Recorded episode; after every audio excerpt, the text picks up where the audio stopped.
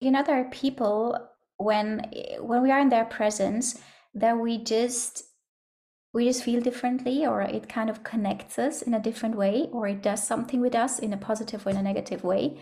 So um, that was the interesting experience when i was sitting in front of that ashriji my mind was just completely calm.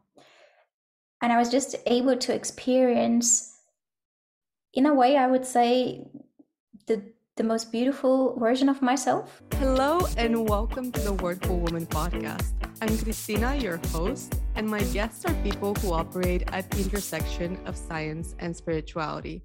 It is my great pleasure today to speak with Dr. Kriti Nanda.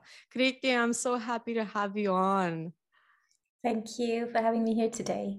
Oh, thank you so much for being here. So, for our listeners, Dr. Kriti Nanda is a medical doctor, medical transformation and mental health coach, researcher in contemplative sciences, meditation instructor, keynote speaker, and charity volunteer. As a medical doctor with a special interest in psychosomatic medicine and a holistic approach, she is offering mental health, stress prevention, and management programs, self reflection workshops with energy based processes as well as meditation sessions, facilitating well being and personal transformation with a capital T, about which she will share more later on in the episode. But first, Kriti, I would love for you to give our listeners a deeper sense of the many hats you wear and share what led you to your multifaceted professional activity. Thanks for the introduction, Cristina. Yeah, I think that started um, kind of right from my birth. I'm uh, coming with, I grew up with different cultures. Uh, my father's from India, my mother is European. So there were always, uh, I would say, many colors in the pot. Like, yeah, I was always used to not just, you know, have kind of one perspective, but I was always, whatever it was, interested in what would the other perspective be. So I wanted to to help people. That was just always kind of my genuine um, wish, and I loved to uh, to study and to read books. So that kind of naturally made me study medicine. And um, when I started practicing, I felt that there was a limitation which frustrated me. Um, and that's absolutely obviously no criticism to medicine or science. It's amazing work what's being done there, and it's uh, it's just beautiful.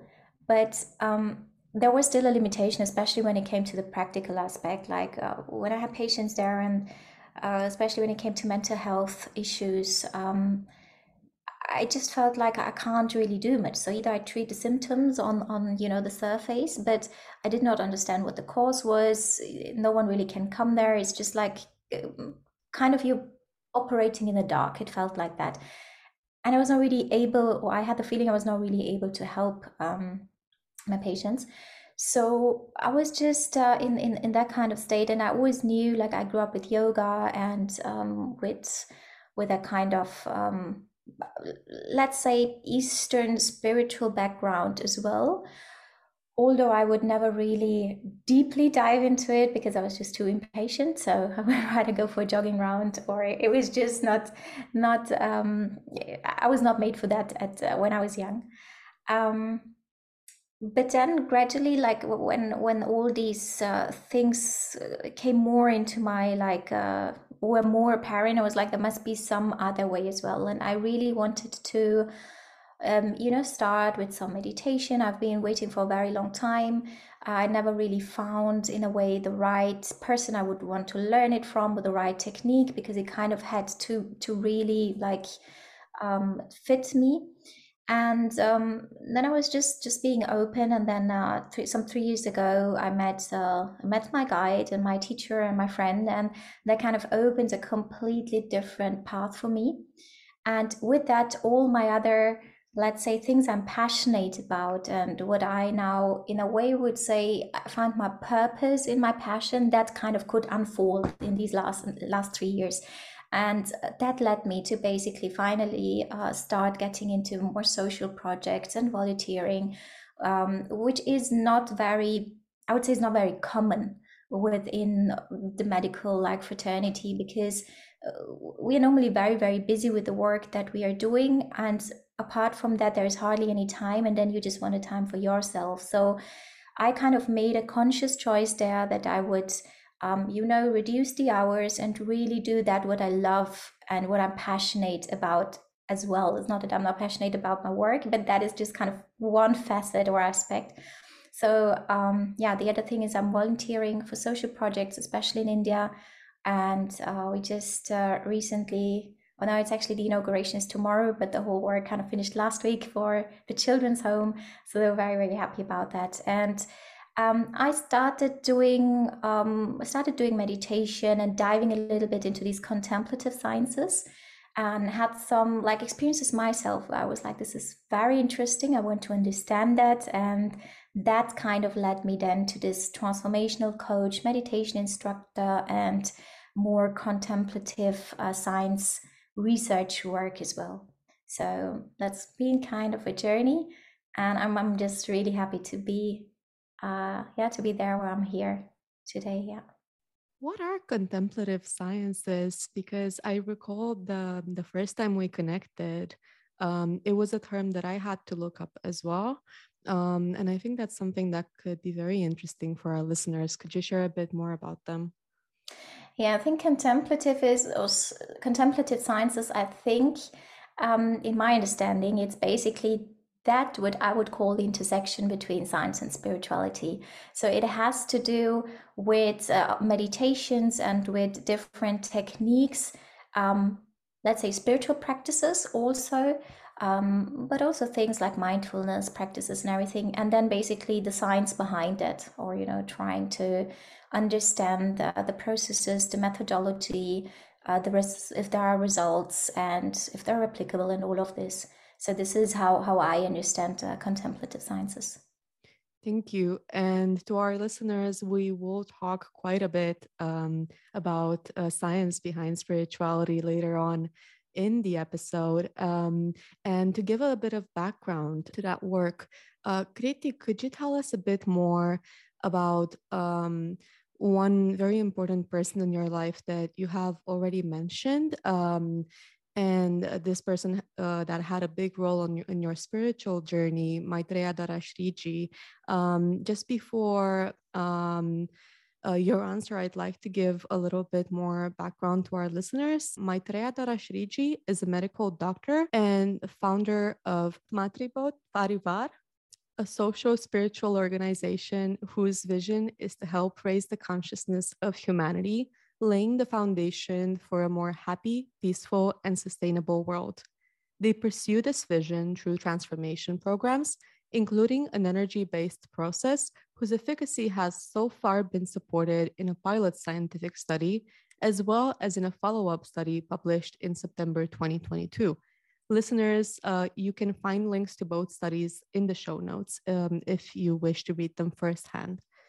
According to their website, thousands of people have participated in their programs and experienced positive shifts in their lives. Um, and with this brief background, Kriti, I'm going to give it to you to tell us more about Maitreya Dadashreeji and all the work that he's done and his impact on your life. Okay, yeah, that's uh, well, I'll uh, introduce him first and then basically how I met him because that's a long story which goes 20 years back and I will kind of keep it short, don't worry. So, uh, Maitreya Dadashreeji is, as you mentioned, is a medical doctor. And uh, when he, uh, like, he was an atheist, uh, but he was very like curious about you know nature of of uh, also of the body and how how like perfectly that that works and um, he was always uh, he perceived himself always a little bit different in terms he asked questions that no one would understand. Like he recalls that when he was in school he would ask others that what is the difference between me and you? And why do we think differently? And like he had always many questions. And uh, as, as a word when he worked um, as a medical doctor and practicer then he realized that uh, the, the, kind of deeper uh, understanding or let's say that the cause of the suffering was still uh, in a way undiscovered and that led him to to contemplate and and to turn inwards let's say in an inner journey um, so he meditated for for many many years and in that time he had um, like different um, saints and etc. appear to him, and he had some mystical experiences. And uh, in one of them, his uh, guru, his master, Mahavatar Babaji, which is uh, he's uh, um, an ageless saint in the Himalaya or uh, a guru, basically. Uh, he basically appeared to him and disclosed his uh, his purpose of life. And um, with that deep understanding, so Maitreya Dadashreeji basically had um, passed all the phases of of the basically the spiritual parts and he's in a complete transformed state in a very high consciousness you can say. And out of this understanding he developed these techniques meditations energy processes to help basically um, the people to connect back to the heart. So in it, it's actually very very simple. It's just to help us connect back to our true nature and experience that and hence lead in a way a happy life because we have entangled ourselves quite a lot and complicated life and it's it's supposed to be much much easier and simpler uh, if if we are able to connect back to that true nature which is love and which is then also the base of of uh, social well-being and uh, of of what we all i think in a way are are looking forward to see in this world. So this is his um, kind of vision. And in 2013, he uh, founded a social spiritual organization, Maitreya Parivar. And um, yeah, now coming back to me, I was, uh, as I said, as I mentioned, I grew up with these two different cultures, and I was always, um, it took me many, many years to kind of um, integrate these two worlds into into my being and I, it was an, a process which I would say recently kind of was completed in a very peaceful way. Um, and in that time was I was living in Italy and I found this one book. I don't know if you've heard of that, the autobiography of a yogi by Yogananda. So it's it's a very it's it's quite a famous book actually, and is Yogananda was one of the first ones to bring the um, Eastern spirituality into the West, into the U.S. at that time, and it kind of became a bestseller. Uh, this book.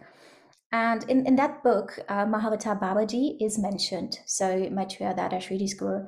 And I remember when I read his name and when I read about the stories that you know the people were telling, and when I saw his pictures, I I I just felt so connected in a way, and I could not explain that at that age. I was just 14 years old, and when the book was finished, it was almost like a pain that you know that that that book is finished, and and I don't have any other you know contact points. And I remember I wanted to uh, to go to India to fly to the Himalaya and try to find him there.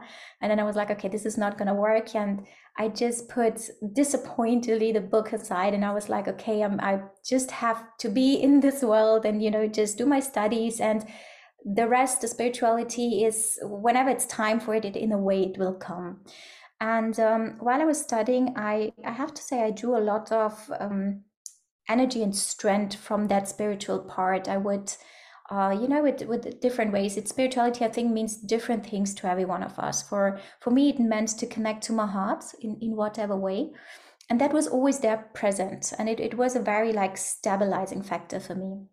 And then when I moved to Switzerland, uh, my brother was here for uh, to to visit me, and he was working in the hospital. And in one of the flights back to Austria, he used to live there. He met um, uh, Kevalia, uh, which is uh, basically Kevalia brought Maitreya Parivar to Europe. And he met him there, and just randomly in the in the um, bus to the plane, and then randomly they were sitting next to each other in the plane as well. And he was like, "Oh, I met such an like charismatic person," and I saw the picture because my my brother shared it with me, and there again I felt really connected. So some months later, I met Kevalia and he was then telling about Maitreya Dadashreeji, that that was basically his guide and about Mahavatar Babaji. And then obviously I got super, super curious. Like there is Babaji's back in my life. I want to see him. Who who says that it's his uh, his master? So uh, Dadashreeji came for a session to Zurich, and I was just completely curious to just see him. And uh, when I went there, it was. I think one of the most uh, special experiences in my life in in a way that even before I saw him I just felt so happy internally, just so content, as if something you know i've been waiting for a very long time was finally like now unfolding and it, it almost felt like a children's birthday you know when we were small and we would look forward to our birthday it felt like that.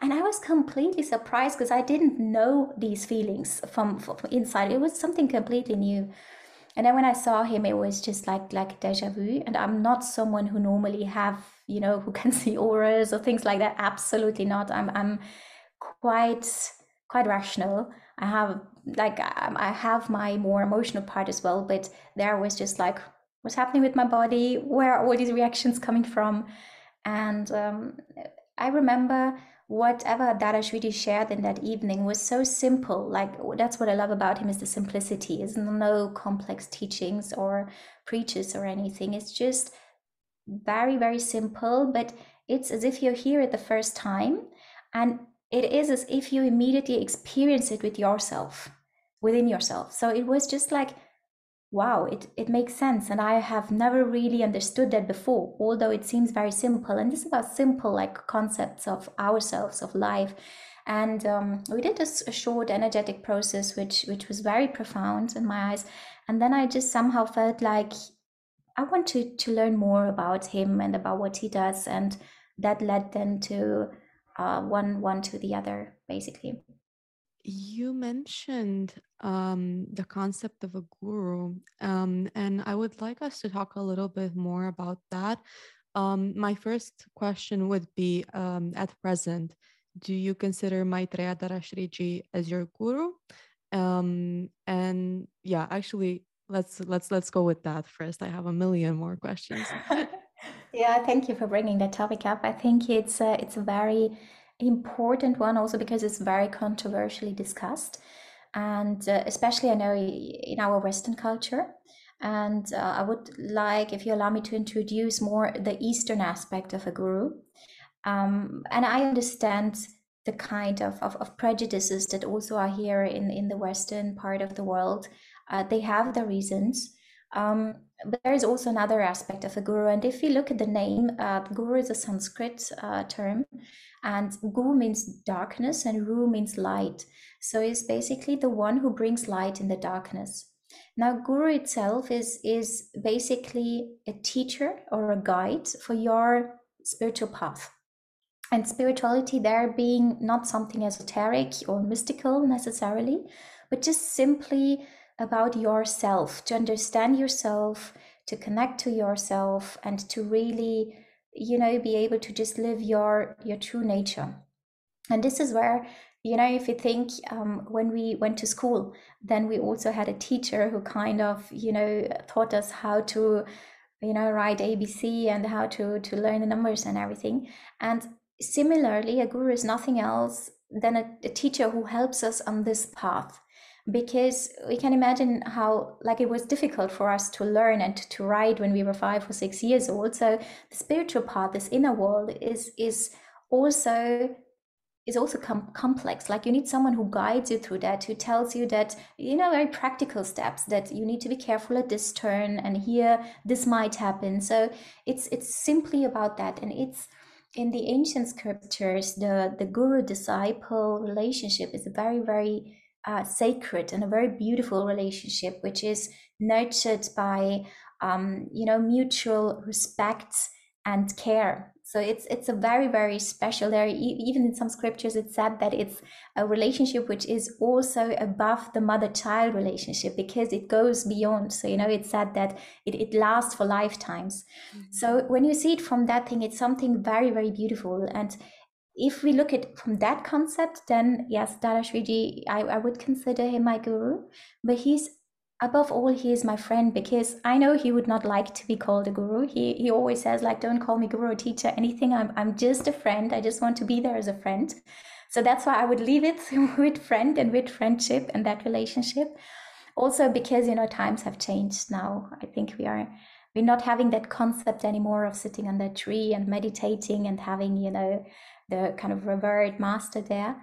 Um, but the emotion, that emotion is, is definitely there. But let's say for the modern world we are living now, it's more that of a friendship because we can relate more to that. And I'm very, very thankful that Dadashreeji kind of offer this kind of relationship to everyone and not you know telling that i'm a guru or master because that would have been that would have made him unapproachable. But with that everyone can just relate in a very natural way. It's just it's just like a best friend who is always there because it's not uh, confined or limited to the physical presence. That's the beautiful thing. Like in these three years i think i've seen him five times or six times so yeah Thank you. Thank you so much for for sharing more on this because I think one of the reasons the idea of a guru might be controversial in a in a west from a western lens uh, which is why I, I, really appreciate that, that you brought the Eastern lens on this and you know il- illuminated um, this term for us. Um, there there have been unfortunate cases of people who, who have proclaimed themselves as gurus who ended up being harmful for their followers. Um, therefore, I, I suspect people might be wary of this particular way of walking the spiritual path. Um, and I wanted to ask you, as someone who is walking this path, how can people, um, anyone, um, let's say so, someone who could be their guru or their spiritual teacher um, out outside of Hindu and Buddhist faiths comes into their lives, but maybe they're a little bit wary. Maybe they're thinking, "Oh, is this really a good idea?"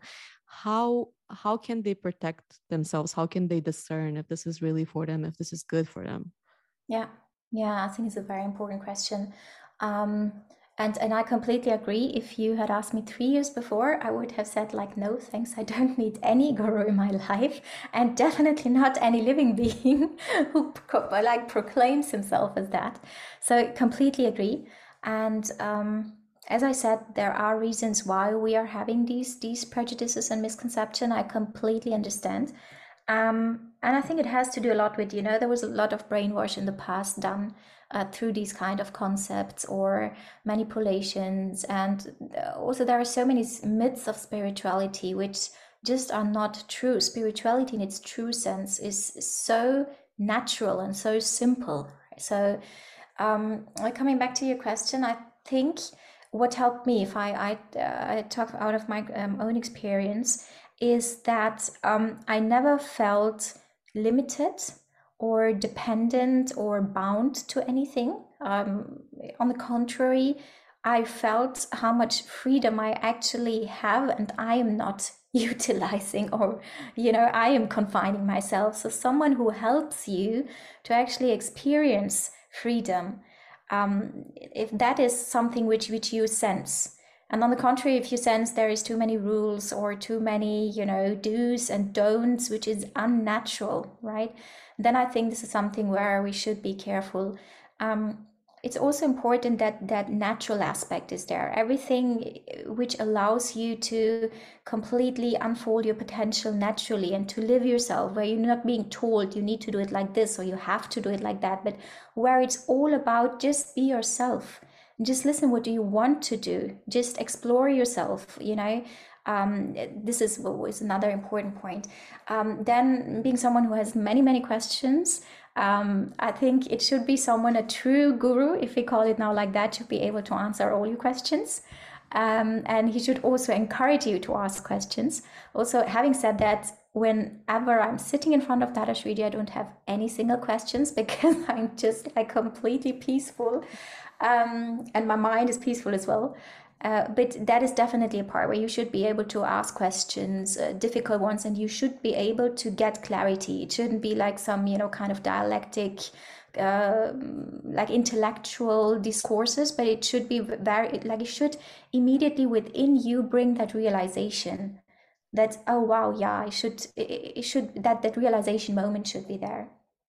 Um, it should be someone who helps you to really discover yourself, um, to understand yourself, to truly accept yourself, and all this in a very, you know, natural, simple way, not complicated like teachings or concepts or whatever rituals or anything, but just, uh, yeah, just that, that natural way. And I think ultimately it's still an experience of the heart is like you know i mentioned when i saw Dadashreeji the first time that word immediately was within me. My, my husband was sitting next to me and i just told him it's him. And i till now i don't really know what i meant with these words but it was just uh, something which came from deep within. It's like an experience of the heart. So i think if we connect with ourselves we will get the feeling that is that person right is and then obviously we have our mind we analyze things that what are what is this person talking about? What is the um, what are the intentions? You know is it about making money or is this person really doing something practical as well? How are the people associated with this person? Are they rigid? Are they you know um, you know all these things.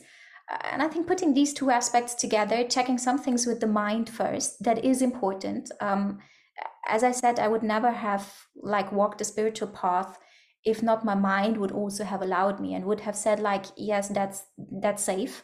I would not have started it because you can get so easily lost there as well. And and uh, a guide, let's not even say guru, teacher, master, because it still has you know these these little bits uh, of a of a bitter taste to it. But a guide can take you only as far as he has come himself. This is is also important to to know and the state uh, of, of a guide or of a master it, it will be revealed by the way he talks by the way he acts. So just by observing someone you can already see when you connect to your heart that that does it make sense? Is this authentic? And um, yeah i think these are some things which at least worked within my being mind and and heart uh, where i was like yeah it's it's basically it's him. I think that's important I think this is a really good point um, where you could share more with us about the concept of transformation that you have already mentioned. Um, what is the meaning of transformation, and and how does how how does one even start uh, a journey of transformation? Yeah. So transformation is, um, if you put it very simple, it's a process of becoming a better being, and this is a kind of if we now talk about spiritual transformation spiritual um, meaning that this uh, dealing with the self basically it's uh, a kind of very deep uh, shift within a positive shift where gradually which gradually unfolds and where we slowly are able to get rid of our blockages of our of our false self let's call it like that, which is our conditionings, our prejudices, uh, that which kind of influences us, limits us in a way, um, and which comes also from our past experiences. But that's what we don't really want to be. We want to be free and we want to be, you know, happy. So all these conditionings, uh, all these blockages, in that process of transformation, they slowly, slowly dissolve. And we are more and more able to really get aligned and in tune with our true nature, which is basically unconditional love. So, getting back to that experience of it, this is transformation. And this is basically a journey of, you can say, of the self, um, of, of us, of, of the soul, whatever you want to, to call it. And it's a process which starts um, very, very easily. Like, even everyone listening here can initiate that process themselves just by saying yes to transformation. So you just need to say, Yes, I am open to a change. I'm open to become a better being, to work on me. Uh, you know, and then this process starts as like a kind of declaration of intent. This is to how that process of transformation starts. And then afterwards, obviously, there are tools and, and processes how to um, accelerate that process or how to deepen it. But in itself, transformation is always on, it always happens. It's basically change is a constant in life. So the transformation is not just limited to us, everything is transforming. We are even from a more um, collective consciousness in a transformative process. And the more we ourselves, uh, you know, work actively on that, the more we can also contribute to the collective change of consciousness. And this is why transformation is is so so important because ultimately we can't really we don't really have a big like influence on the outer world but we have it on ourselves and this impact is big enough because it contributes to the collective consciousness so to say. So in that way it's it's a process it's it's a journey and it's automatic it's, it's a passive process. You don't need to do do much anywhere there. Thank you for that beautiful uh, explanation. And you mentioned um, something well you mentioned many things that that i really resonate with um, but i specifically referred to this idea of coming back to our true nature um, as unconditional love. Um, and i find this not that it only pers- uh, personally resonates with me i find it really interesting because i find it has a lot of implications right for how we how we live and what we find ethical and you know how we treat one another. I was in i was in this lecture recently um, on the philosophy of love um, and one of the ideas that the speaker brought up uh, was i think they were quoting someone someone else's proposal but it was basically this idea of should we because there, there's so much injustice in the world so sh- should we seek to cultivate negative you know if let negative between brackets uh, emotions such as anger rage to be better equipped to stand up to injustice. Um, and that with it didn't sit well with me. Um, and I'd, I'd really love to hear your take on this um, also given this this context of transformation and coming back to unconditional love. Yeah. So the thing is, um, first of all, we wouldn't we wouldn't be able anyways to control these negative emotions because they are there, and there is a reason why they are there, and it's not just like a kind of a mental process that they are there. So that that is, is has to do or is lies basically deeper in our being. But um, ultimately, obviously we should not cultivate something which is not fruitful right so the, the thing behind that question i think if, if someone asks that should we still cultivate these these um, emotions because they might help us ultimately to still stand up for injustice the thing behind that is still love because someone cares because someone wants things to change. And that shows us that behind everything there is ultimately it's always love. And it's only love that can can truly change things because that is just such a uh, such a powerful and, and supreme energy or emotion. There there is nothing which is beyond love. So if we want to change thing things and if we really want to to basically have a lasting impact um, and something which is in a way also which you know which which won't be turned over then again after 50 years or something then i think it can just be done through love. And i think history has showed that um, that you know where, where there was no um, force put but when people acted out of love that's where you know beautiful things were created and the contrary of love, which is fear, is not hate, it's fear, it never created anything positive. So, if we really want to bring a lasting change, we should try to do things out of love, but at the same moment, you know, not judging the other emotions which are there. They also have the kind of right of existence, and at the right time, they will also dissolve. Um, but it's always important to, to see from which intent or from which space, out of which space are we acting and that should all always ideally be love like for me it has become kind of the mantra of life that let love be the answer to everything and that's just um, is just the easiest because then you won't do things out of ego you won't hurt others so that's if you want to to go ahead in a sustainable way I think, and it, it sounds cliche and it sounds cheesy, I know, but it's it's the ultimate truth that that love is our true nature, and this is the only thing which is gonna last. So, uh, I think that uh, I would I would say that um, let's just be aware of that, but not try to harbor the, the, the contrary feelings. I agree, and I love how you put it that, you know, behind the that intent that was expressed was love at the end of the day. Um, I don't intend to demonize uh, emotions such as anger. I consider anger a friend. Um, I think, you know, it's it's that friend who tells you something went wrong, maybe even horribly wrong, and it's time to do something about it. Um, the um, the part of the proposal I think that didn't sit well with me was the idea of cultivating anger.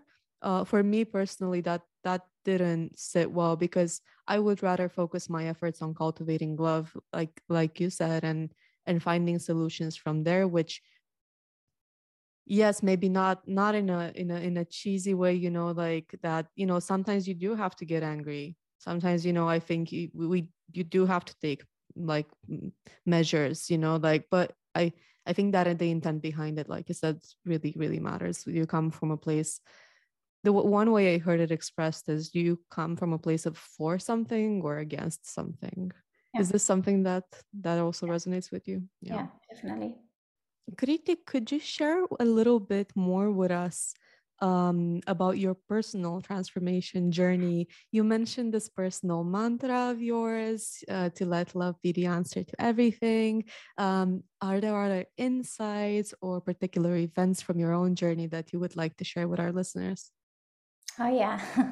the question is if you want to hear them. So, uh, now you joke apart.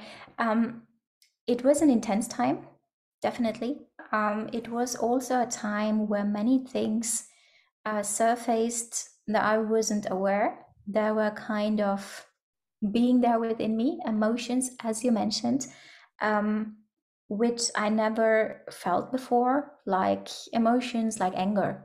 Like loads of anger came up, and I was like, I'm not an angry person. I'm like the most kindest person. This is what I've always been told uh, that I, you're such a kind person.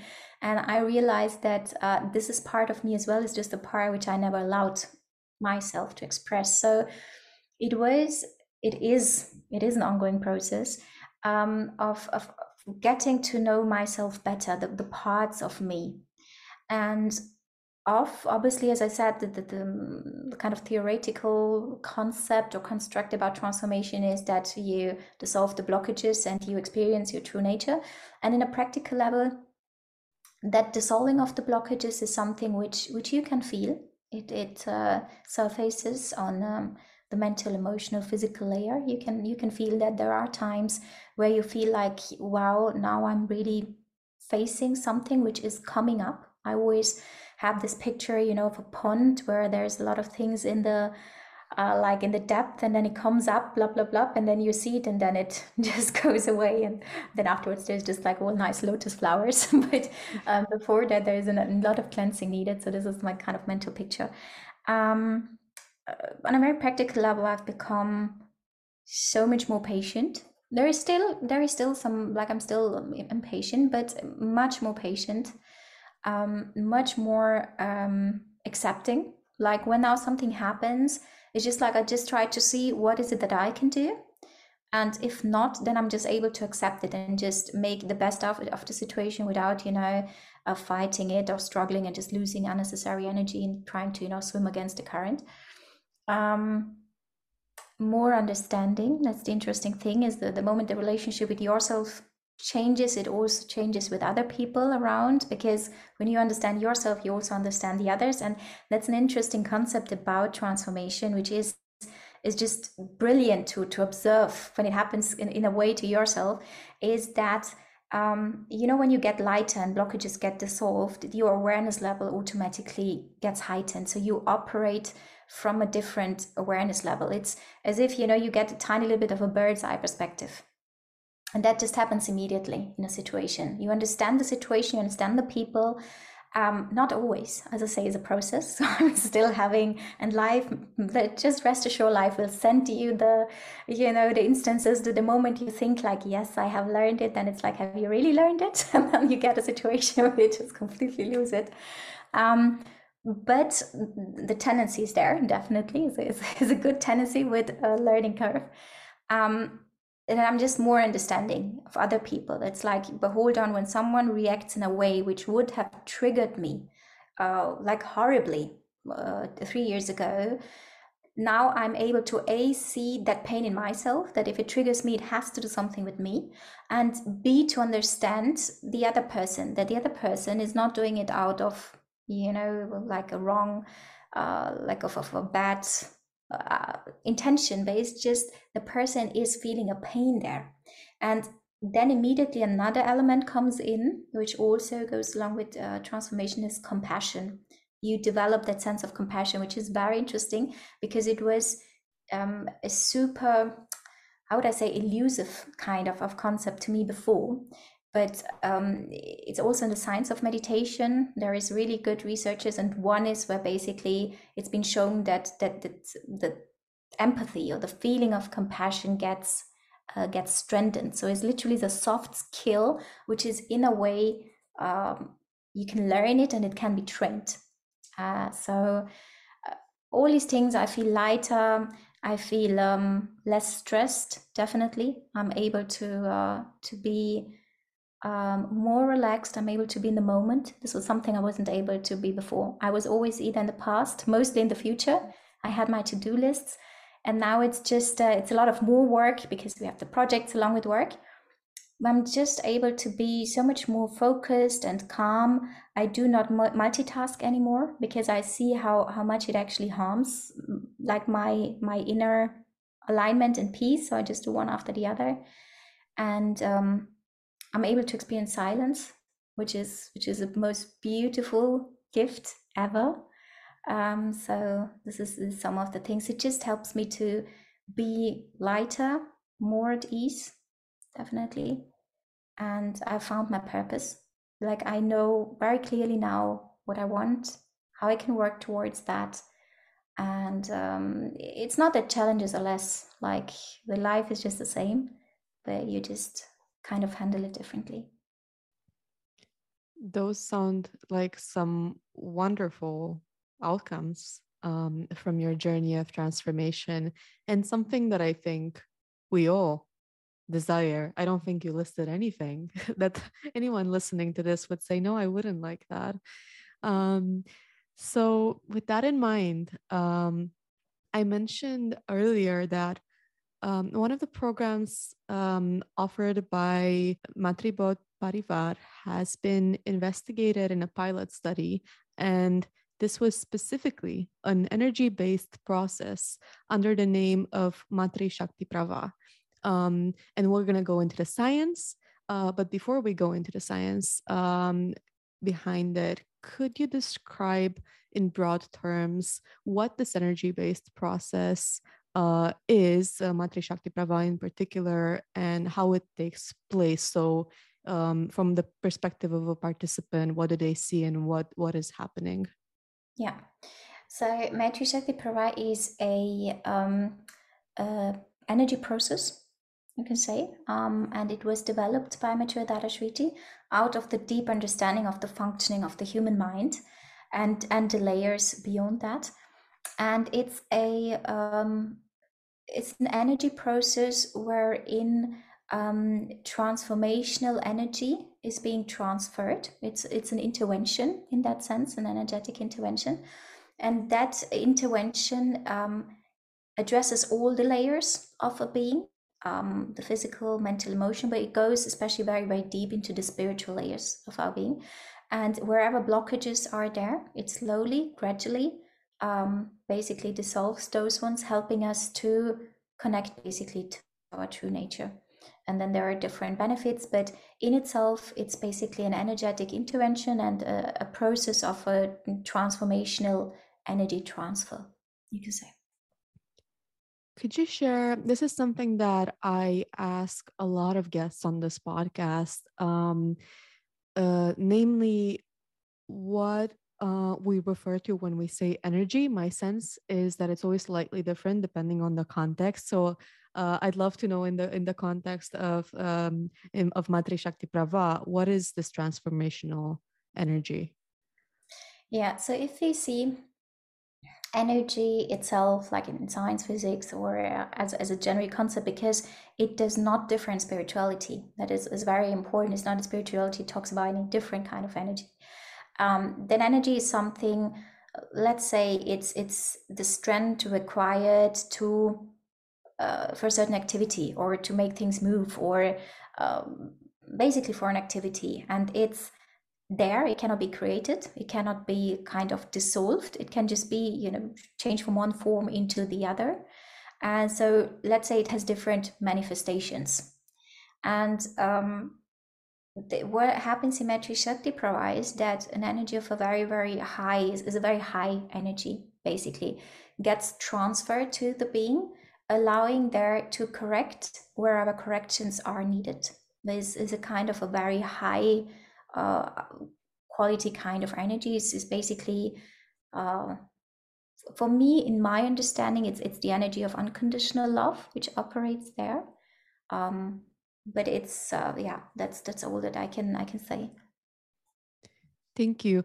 I I want to um, also share a little bit personally uh, on this intervention because mm-hmm. thanks to you, I, I took part in it uh, back in uh, May 2022.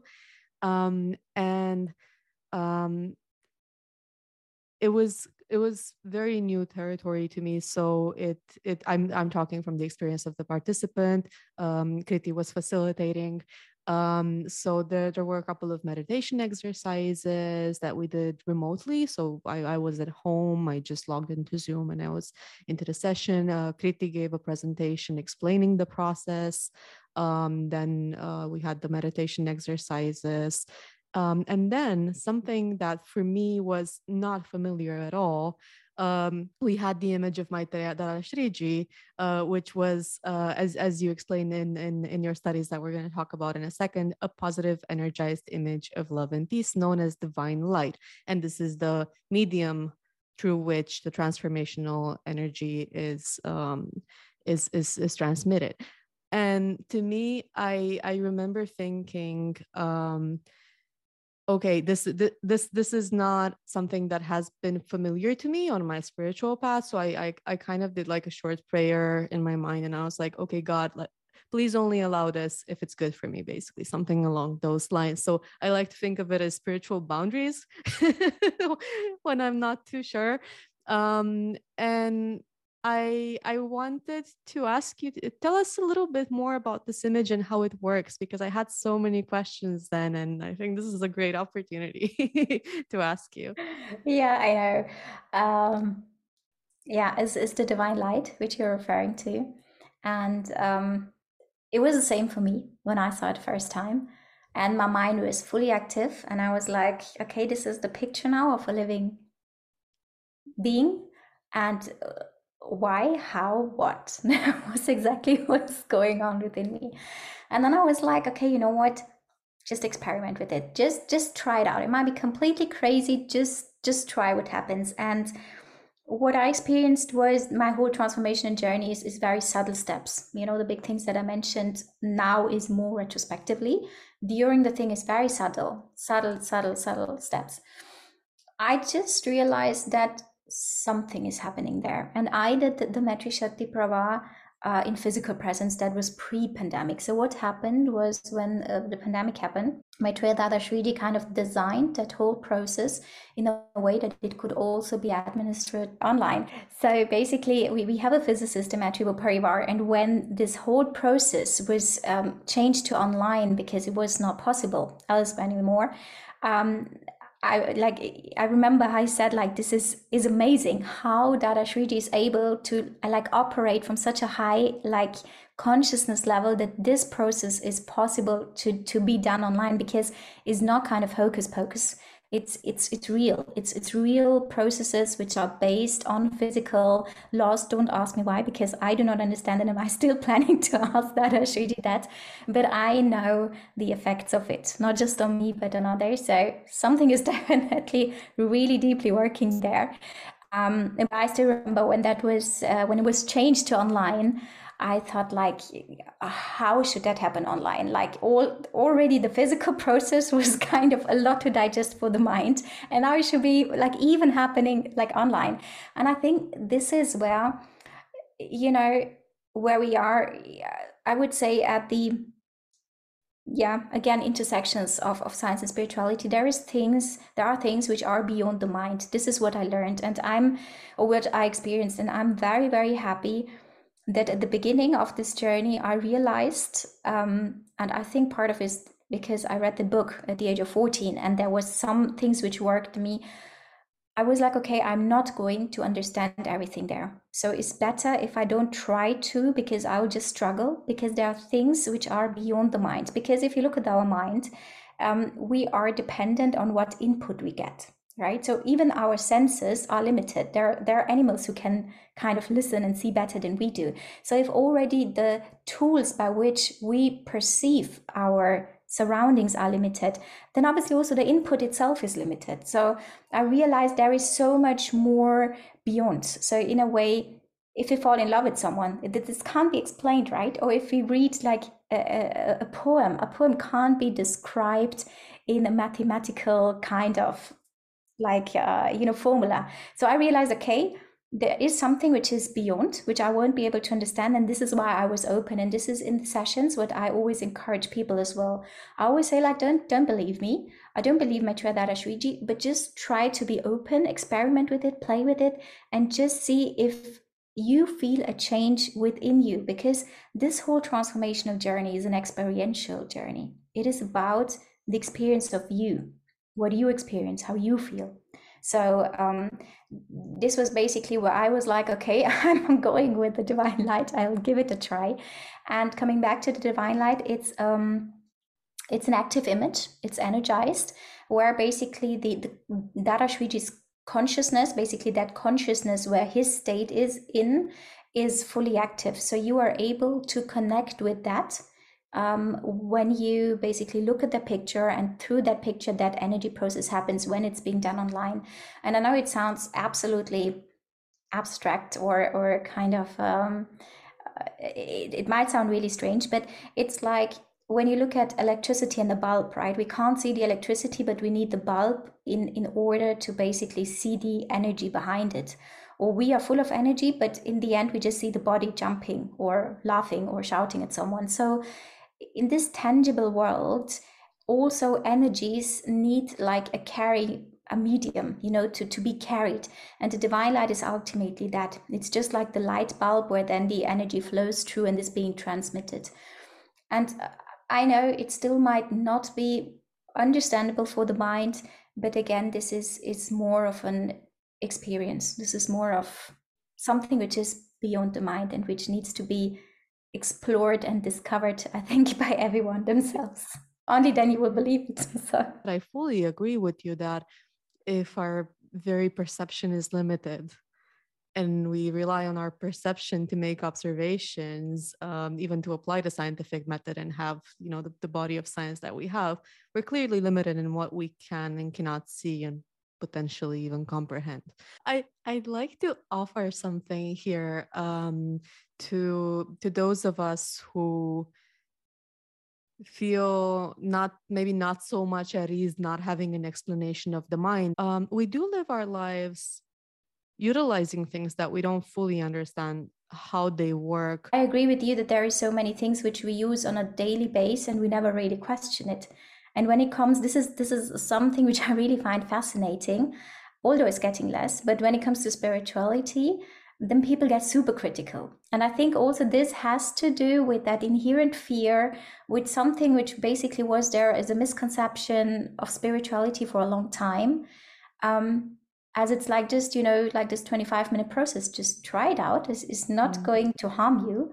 Uh, but it's interesting to see how people there get really like uh yeah more into their mind. But it's getting less what, what i observe is people are more and more open to also explore this this uh, part because i think what we are seeing is that the mind is not just limited for us it, it has also created a very very limited reality mm-hmm. where we are not able to solve the problems and i think if the driving force behind everything was more love and less you know formulas and statistics and everything maybe it the world would look a little bit more different but uh, this is just more perhaps a utopical or, or very idealistical uh, thing but I, I think not everything can be can be done and understood by the mind. So we should just be able to distinguish and discern that where is it where i'm operating from the level of mind. It's needed when i when I work, when I have to take decisions, and when can I operate more from the heart? And what we are now doing is is mainly and all the time operating from the mind, and that's that has led to the state of mind we are today, right? Like the mental health burden and everything is because we are not able to find the right balance anymore. So I think it's always about finding the golden middle, you know, path, and too much of, of nothing is is helpful in the end. I agree. Um, I also believe we overly rely on um on a certain way of approaching the world that is more analytical, let's say, and we do reward that disproportionately as opposed to mm, creativity. Though creativity does manifest in a lot of analytical types of roles, but I mean also in the sense of eh, things that you don't immediately see a utility for, like art. Uh, but the utility is there. It's just not in a form I think that we we can conceptualize with the analytical side. Um, and I agree with the, um, I, I hear you about this imbalance. Also, you know, we do live with a certain amount of unknown and we do scrutinize spiritual topics. We do tend to scrutinize them a little bit more maybe than we would um, other things that we could see as more mundane or mm-hmm. I don't I don't mm-hmm. know how else to express it. Um, and um, but one way that we can take away some of that unknown um, is by looking at the benefits like you were talking about from personal perspective as well. Okay we apply this intervention. Um, are people actually better off? Maybe the how still has some unknown but are people in the end better off? And that's something that i feel um, you are achieving through the studies uh, that you've conducted on uh, the Maitribodh Parivar process. Uh, could you tell us a little bit more about them and some of the things that you found?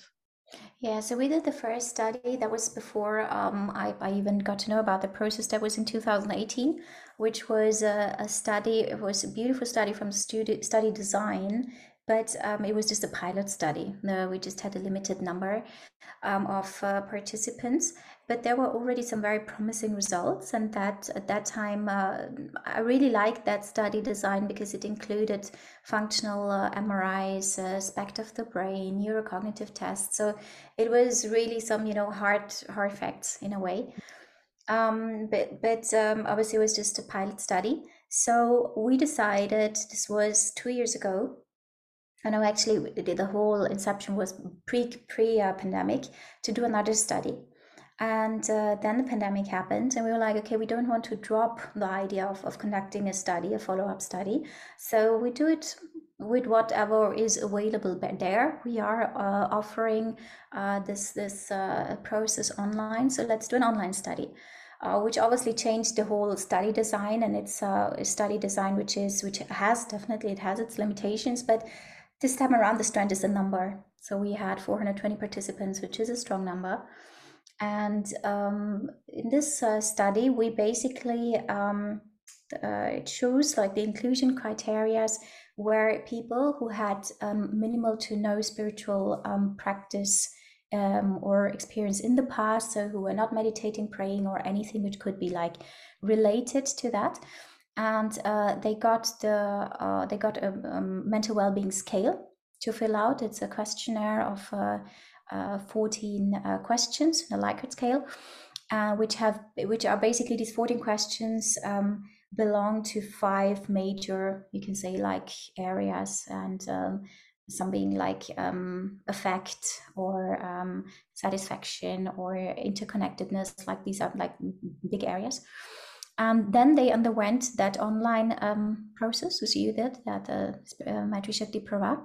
And then for 21 days, they were given a small exercise, uh, 20 minutes a day, to just basically spend t- time with themselves and connect back to that moment where they got Shakti Prava. So that this kind of um, process could be like going on and was nurtured.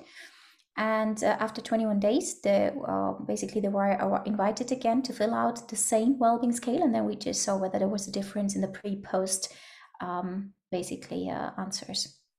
And the interesting part there was that uh, the findings that we could see in the first uh, study as kind of um, promising results, the kind of um, matched with this result now. So um, that there was a statistic significant level in the energy levels perceived, in the feeling of empathy, interconnectedness, basically everything which which had to do with interpersonal relationship, and also with um, basically feeling more relaxed. And in the first study, we had more. Um, uh, more criteria also which had to do with um, information processing because we had the neurocognitive tests. Here we obviously did rely on this mental well-being scale. Um, so it was uh, we were very happy about the results because uh, they also matched amongst like the questions because obviously the questions that belonged to a certain area were not just like one after the other that basically question one to five was effect and six to ten was kind of um, satisfaction or something, but they were kind of mixed. But you could see that the clear tendency was always within a certain uh, sub uh, topic, or so that that was quite nice. And um, what made us also happy was that we were able to represent in that study a group which was uh, particularly affected by the pandemic, which is the young people between 18 and 30 years old, and also women. They were uh, the majority in the uh, population. So um, there were some. So we are very happy with the study, but we're definitely not not going to give up here. Uh, we plan some some bigger studies on that um, which is also interesting for me because I do not really need it to be to be very very honest. I don't need I don't need any proof. I've experienced it, but I think it's important. It's also important to show that we are trying to put some you know rigorous uh, scientific uh, kind of or an approach to uh, kind of show uh, that results are there and then let's see what what the future brings but i'm very sure that the future is going the, the future concept concept of, of, of health, of mental health is, is going to change a lot. And I was doing some research along with this research more in, in meditation like techniques and uh, what is there in terms of studies and just the amount you know of studies which have been done on meditations in the last 15 20 years is, is there's been so much which happened in, in this period of time and which is now ongoing with with the ongoing interest like during the pandemic, had, a, had literally the feeling every fifth of my patients started meditating. And I was like, what is happening here? Like when I was growing up, even yoga was seen as a sect. So now we are we are in meditation. So like in 30 years, that's quite a step. So um yeah, I think the approach is important. Our intent as we are some doctors and scientists within Maitribodh Parivar as well to just uh, try to see how can we also uh, you know combine science and spirituality and bring these two um, seemingly poles uh, kind of together. In the end, for me, it's just uh, different uh, sides of the same coin. Yeah. I think you're doing a really great job with that. Um, and even though, like I said, you personally uh, don't feel that you need the results of a study to know that uh, the process is beneficial for you, um, I feel also from personal experience that sometimes when trying to balance this analytical, we can call it scientific approach to life with our spiritual nature, if you will, or leading from the mind versus the heart, or however you want to put it. Um, in my experience, seeing some science um, behind some of the concepts helped me trust in my experience more and helped me with my own personal discernment of my experiences. Um, so, in that way, I think science can help with discernment on the spiritual path. I agree. Um, it's because it's because the mind is calmed and the mind is like, okay, I'm gonna play along now because it's fun for me now as well. so it's that kind of thing. And I think it's all, as I said, it's all based on physics. So we might not be there yet. And if, if you ask me, I, I can't tell you more in detail. I'm still learning, I'm still discovering it. But what I know also from ancient scriptures and uh, from that is that, that, that it is based on, on physical laws. So we will see what kind of surprises wait for us in the future. yeah, it's it's really exciting. Um, and I wish I understood more physics. I it's something it's something that's on my list. So much to study about. Um, so Kriti, I want to ask you because you mentioned um, a couple of resources today, and we said we would put the links to the study in the show notes. Is there anything else in terms of resources that you would recommend to our listeners who uh, might be interested in anything that you mentioned today? Um, so yeah, for for the mind, the two studies, and uh, I would definitely suggest to just try out both one um, because it it's it's an experience. So I think that would be the biggest kind of resource to just try it out yourself.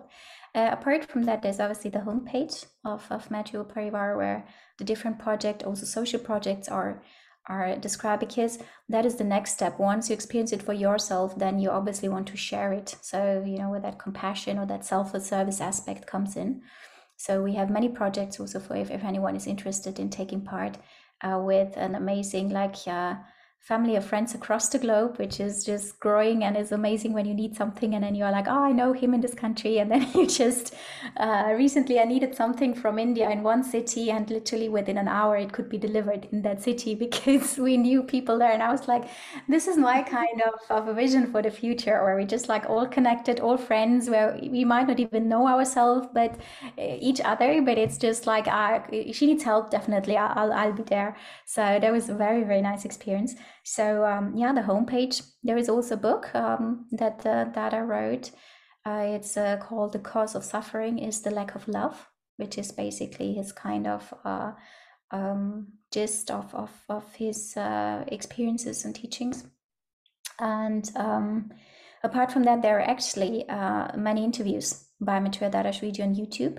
So to different topics. So whoever is interested, just to also in a way experience the presence and what the presence does with within us how it connects us to ourselves this is very interesting. You know there are people when when we are in their presence that we just we just feel differently or it kind of connects us in a different way or it does something with us in a positive or in a negative way um, because we always think in positive and negative in these kind of dualities. But let's say for our minds it does something positive or something negative with us so um, that was the interesting experience when I was sitting in front of Dadashreeji. My mind was just completely calm, and I was just able to experience, in a way, I would say, the the most beautiful version of myself. And I was like, "Wow, this is such a calm person, such a peaceful person, and wow, I really feel well in this body. And I, you know, it was this kind of very interesting thing. It always happens in his presence. And I think it's just when a person is in that kind of state, it radiates that. And, and the beauty is this is there within every one of us. And this is what Dadashreeji wants to help us to, to connect to that state and then be able to radiate that, you know, light and love for others. So they feel it around ourselves and uh, that is something which i found completely fascinating because because i know my mind it's it's super like you know hyper active all the time and jumping like a monkey uh, back and forth and whenever i'm like in any of these kind of, of yeah in, in Dadashreeji's presence or when there's a process um, energetic process then the mind is just it's just different and um, it's just calm it's just there and it still asks questions and it's like why how and i'm just like just chill, just enjoy, and then we see afterwards. So is uh, I've kind of uh, also realized that uh, my mind can be my friend if I just take it in a playful way. Uh, so that helped me a lot because sometimes you know, especially in spirituality, is always like the mind is you know the kind of the bad boy and everything or the bad cop. So I think it's the mind just does his work as well. It's very important, and we just need to be able, as we said, find a balance. Oh, that's beautiful, and and I love how you put it. The mind, the mind can, is our friend and can be our friend. Um, I want to ask you, um, Kriti. We talked quite a bit um, about your view on spirituality. Uh, what I haven't uh, outright asked you is um, about God. Um, does God, does the concept of God play a role on your spiritual path? And if so, what is God to you? Yeah, good question. what is God? It's love. It's love, I think. And um, yeah, it's the energy of love. And in a more tangible way, it's a friend who is just always there, supporting me and just being there. This is what, you know, it's a kind of, of if I try to put that, that mix of uh, emotions that come up, is it would be that. But above all, love, unconditional love. That's beautiful. Um, and you already hinted at this, and I'm wondering if there's more there of that vision. Uh, you talked about how you hope the future will be with people as friends and supporting one another. Um, and this is a question that I really love asking guests on this podcast, um, just to sustain that positive vision for the future. Um, imagine it's 50 years from now. Um, and in 50 years from now, how do you hope that our consciousness, the consciousness of humanity, will evolve? Yeah. Um, so I hope, and it's uh, parts what Maitreya Dadashreeji has shared out of that higher consciousness, is that it will be a world where the driving force behind everything will be love. So this is why we go now to this transformation phase, um, and where we are above all in harmony with ourselves and with Mother Nature, especially. Uh, it just always comes out Mother Nature, and just is natural. So, uh, but where we are in harmony and uh, where we live a probably much more simpler lifestyle, um, but where we are more content with what we have, which is based on on values like you know like love, togetherness, care, um, and yeah, where harmony prevails. That would be that would be my vision. Where the base of everything is love. That's wonderful. And is there anything uh, that I haven't asked you uh, that you wish to share with our listeners? Um, no, I don't think so. Um, I think what I really would like to share or emphasize here is the importance of that um, personal spiritual transformation, like of that the transformation of every one of us, as it has an impact on the collective transformation, um, and that it's it's very very important, especially when we look at you know the rising mental health burden and everything as a preventive and and more preventive factor and also as a resilience kind of uh, strengthener to really try to start to understand ourselves in a, in a very natural way. What is it that we really want? What is it that we really need? How do we perceive ourselves? Like how do we really see ourselves as a person? And to find you know the passion within you because this is ultimately what the world really needs is that we express our passion um, because it can do magic so that we learn about ourselves understand ourselves and then share this this kind of jewel that every one of us is with the world uh, in the most natural way. So i think this is something that i really really want to share because i've seen what it can do when we do not live our true self but we try to hide behind masks and roles and um, whatever that we play that we sometimes have to play which is okay. But to ultimately really try to understand ourselves and realize our true self. And i think this is not just a nice to have or a kind of philosophical concept. I think it's a really need of the time because only that will kind of lead a true foundation of a kind of compassionate society because the change starts with us. And I know this is, is easy to say and it's a saying, but it, it is like that. So, and it's simpler than, than we think. And there are tools available for that. so, that's wonderful. What a beautiful note to end this on. And my last question to you, Kriti, is where can our listeners find you online um, or offline? Um, so online, my homepage is uh. Uh, and um, I'm also on, on LinkedIn, Facebook, Instagram, um, and offline in Zurich, uh, in Switzerland, uh, where you were too, and you moved now. So, um, and we never met here actually when you were here. No, we didn't so, get to. That's yeah. a shame. May, may, may, maybe on one of my visits back or when you come to the UK or when I come to UK. Yeah. So yeah, I'm currently based uh, in in Zurich. Excellent. Kriti, I want to thank you so, so, so much for being here today. This was such a lovely uh, discussion. And even though you know i i, I did uh, the research on on your work and your insights on on your spiritual path i feel there was so much more that that came out today and for that i really really want to thank you i think our listeners are really going to enjoy this Thank you so much for giving that space and time uh, to making this uh, this wonderful time that we spent together possible. I just realized how how fast the time passed. Uh, I truly enjoyed it. Thank you so much also for the amazing work uh, you are doing.